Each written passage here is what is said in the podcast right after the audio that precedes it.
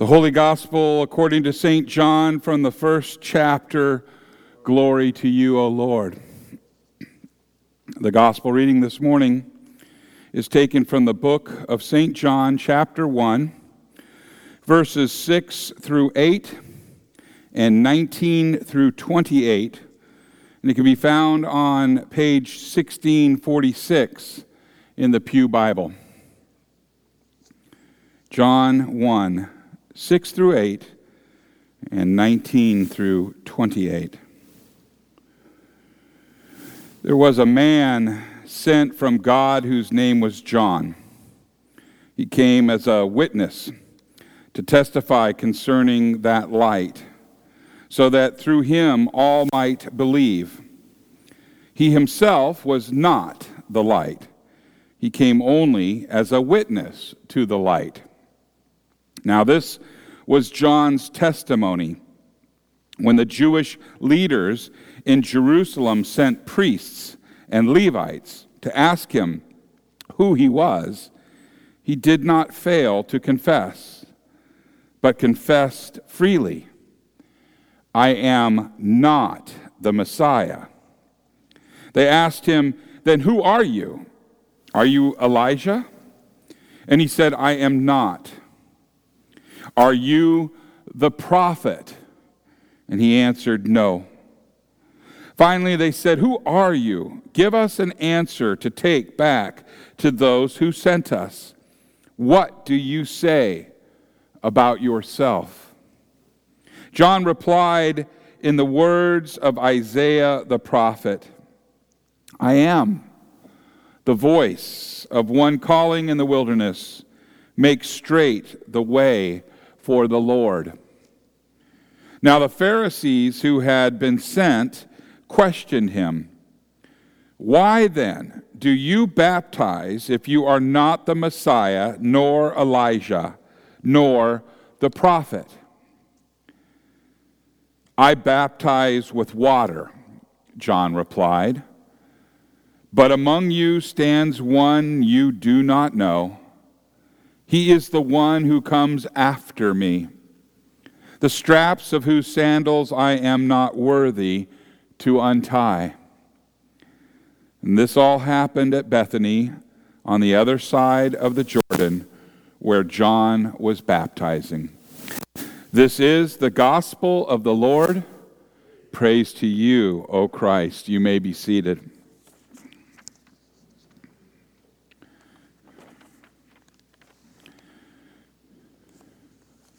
Will you pray with me?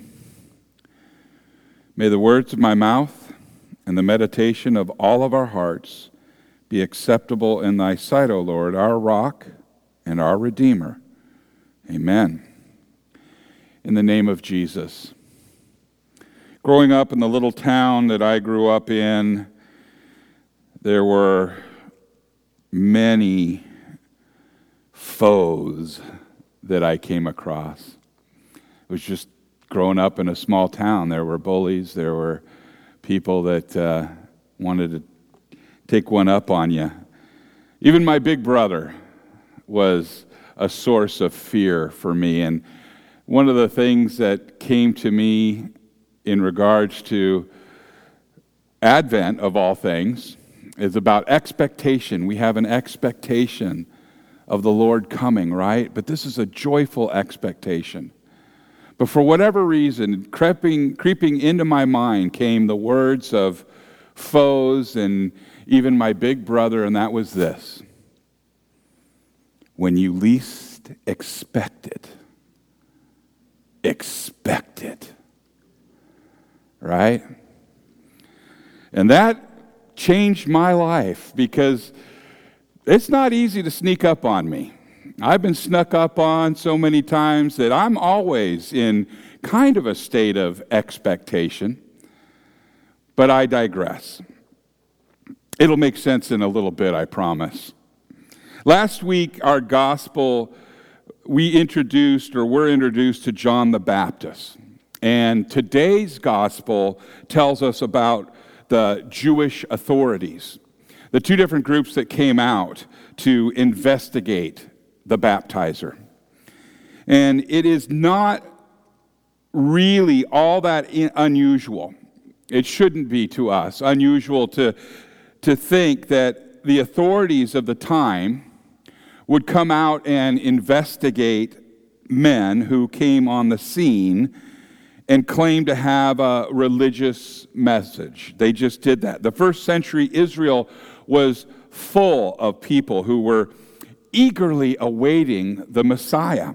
And there were many men who were eager to give them, that is, the people awaiting a Messiah, what they asked for. False messiahs and other prophets were showing up on a regular basis. You could say they were a dime a dozen. In fact, there was a Pharisee named Gamaliel, Gamaliel, who is referenced in Scripture, and he made some remarks concerning a couple of these false prophets to the Jewish ruling council. And he said, uh, it's recorded in Acts chapter 5, verses 36 through 37. He said this Before these days, Theudas rose up, claiming to be somebody, and a number of men, about 400, joined him. Further, he said, Theudas was killed and all who followed him were dispersed, and they came to nothing. In verse 37, it says, After him, Judas, the Galilean, rose up in the days of the census and drew away some of the people after him. And he too perished, and all who followed him were scattered. Now, for us, from these words, we learn the names of at least two men who made special claims of themselves, special claims of themselves. And we really should expect that the ruling authorities in Jerusalem of the time, we would expect them to send men to investigate anyone, anyone who attracted a following. So when we learned that a couple of delegations came out to investigate John, we should understand that they were doing exactly what they were supposed to do. They were checking up on John to make sure that he was not misleading the people. And these delegates really are not out to trap John in his words. Instead, they were asking they were asking legitimate questions. In John, we see a prophet doing exactly what he was supposed to do. A prophet is supposed to confess the Christ. When the priests and the Levites from Jerusalem asked him, Who are you? He confessed. And he did not deny but he confessed, I am not the Christ. Now, a true prophet is a true prophet because he proclaims the truth. He proclaims the truth because that is what God gave him to proclaim. Now, a little bit about the truth. Those that have studied the prophets, those that have studied life know this. The truth might make people sad. The truth might terrify people. The truth might make people angry. In fact, the truth might make people angry enough to kill the prophet. But nevertheless, the prophet tells the truth that he received from God. The truth that John had for his listeners was all about the coming of the Lord. John told the members of the delegation that he was preparing the way of the Lord. The Lord whose sandal he was unworthy to untie. Again, It's not really unusual for rabbis to say that the Messiah was near, and it was certainly appropriate for a rabbi to say that he was unworthy compared to the Messiah. Now, what made John's message unique was that his insistence, his insistence was that the Lord was standing amongst the people right now. John taught as though that the very Lord of which he was, or whom which he was preparing the way, was listening amongst them to his every word. And this was definitely new. And this kind of preaching was definitely unusual. And the sad thing in the gospel assigned for today is that the men in the delegations wanted to know who John was, but they didn't really care. They didn't care to hear his message. And when John told them that the Lord was in the crowd, standing among the people, they were not impressed. As far as they were concerned, no one in the crowd looked particularly messianic.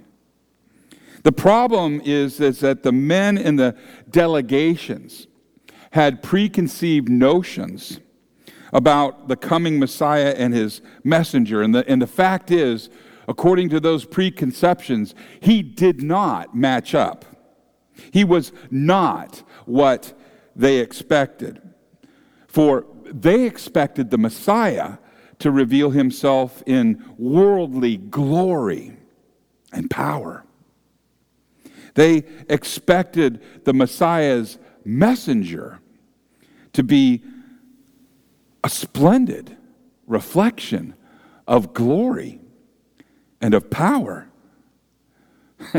and so when we see John, a shaggy haired eccentric, he didn't fit their notion of the prophet, the prophet of the Messiah.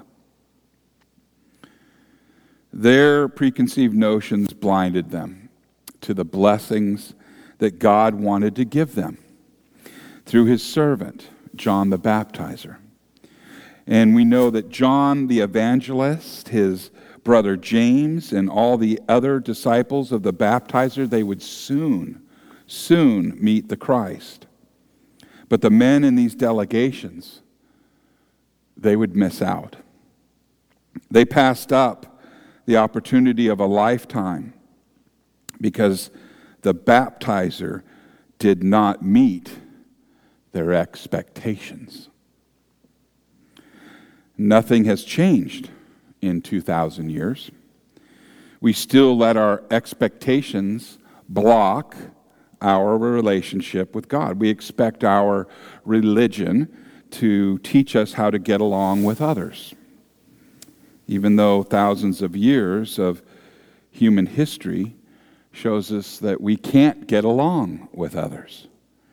We expect our religion to teach us to lead an honorable life, even though we have inherited the curse of sin from our parents as we grew in our mother's womb. There is no getting around that. We expect our religion to make us happy, healthy, wealthy, and wise.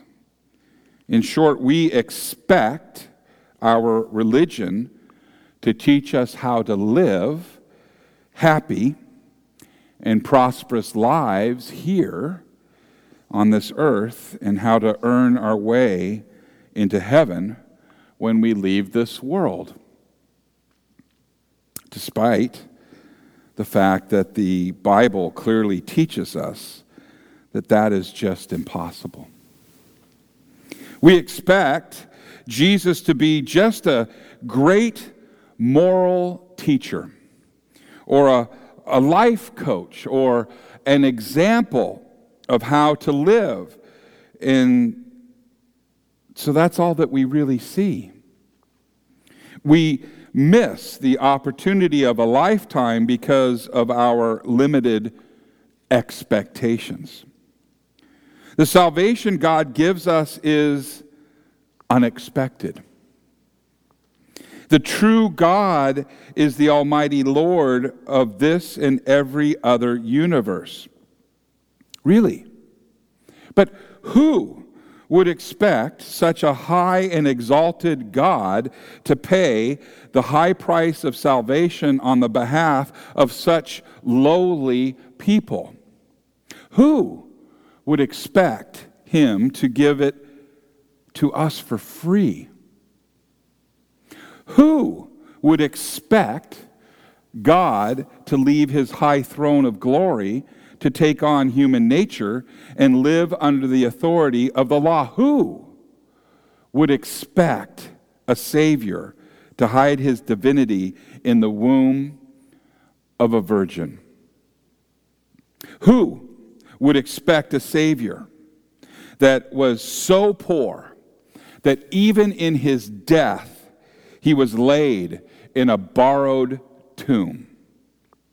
Who would expect salvation to come out of the blood and the bone and the sweat and the pain of a grisly execution on a cross? Who would expect the dead author of this salvation? To rise from the dead or ascend into heaven. Nevertheless, this is the salvation that our Lord and Savior, Jesus Christ, offers to us. This is the salvation that He earned for us when He sacrificed Himself on the cross. This is the salvation that he promised to us when he rose from the dead. It is not what we would expect, but it is the truth. If our salvation is so unexpected, how can we possibly take this salvation for ourselves? Well, the simple answer is we can't. It's too unexpected. We, God must change us. He must change us so that we can receive His unexpected salvation. When you least expect it, expect it. He must do something in us that we cannot do for ourselves. He must give us the faith that receives His gifts. And just as God earned our salvation in an unexpected way, He also works faith in us in unexpected ways. Who would expect that the Almighty God of the universe, who would expect Him to come through the teaching and the preaching from frail, fallible, sinful men. Who would expect the Holy Spirit to rely on the Word of God as it is written and read to change the hearts of readers and hearers? Who would expect water connected with the Word of God to offer forgiveness, life, and salvation, even to little babies. Who would expect bread and wine combined with that same word to carry the body and the blood of our Savior into our mouths? God is the God of unexpected. And it is the unexpected faith that He works in our hearts by these unexpected means that give us His unexpected salvation. The God of the unexpected, He's coming again. And that too will be unexpected for many. Everyone will receive more than they expect. Those who did not trust God's grace to save them will receive more punishment than they expected. Those who believe in Him will receive more blessings than they expected. And during this season of Advent, the Holy Spirit prepares us for Christ's unexpected return so that we live lives that expect the unexpected. And only those who live in the unexpected joy that proceeds from God's saving gift of faith will be ready. All of the others, with their preconceived notions of how it is, all of the others that rely on their own understanding, all of the others, like the two delegations that came out to question John, will miss out. But not you. What are your expectations? In the name of Jesus, amen.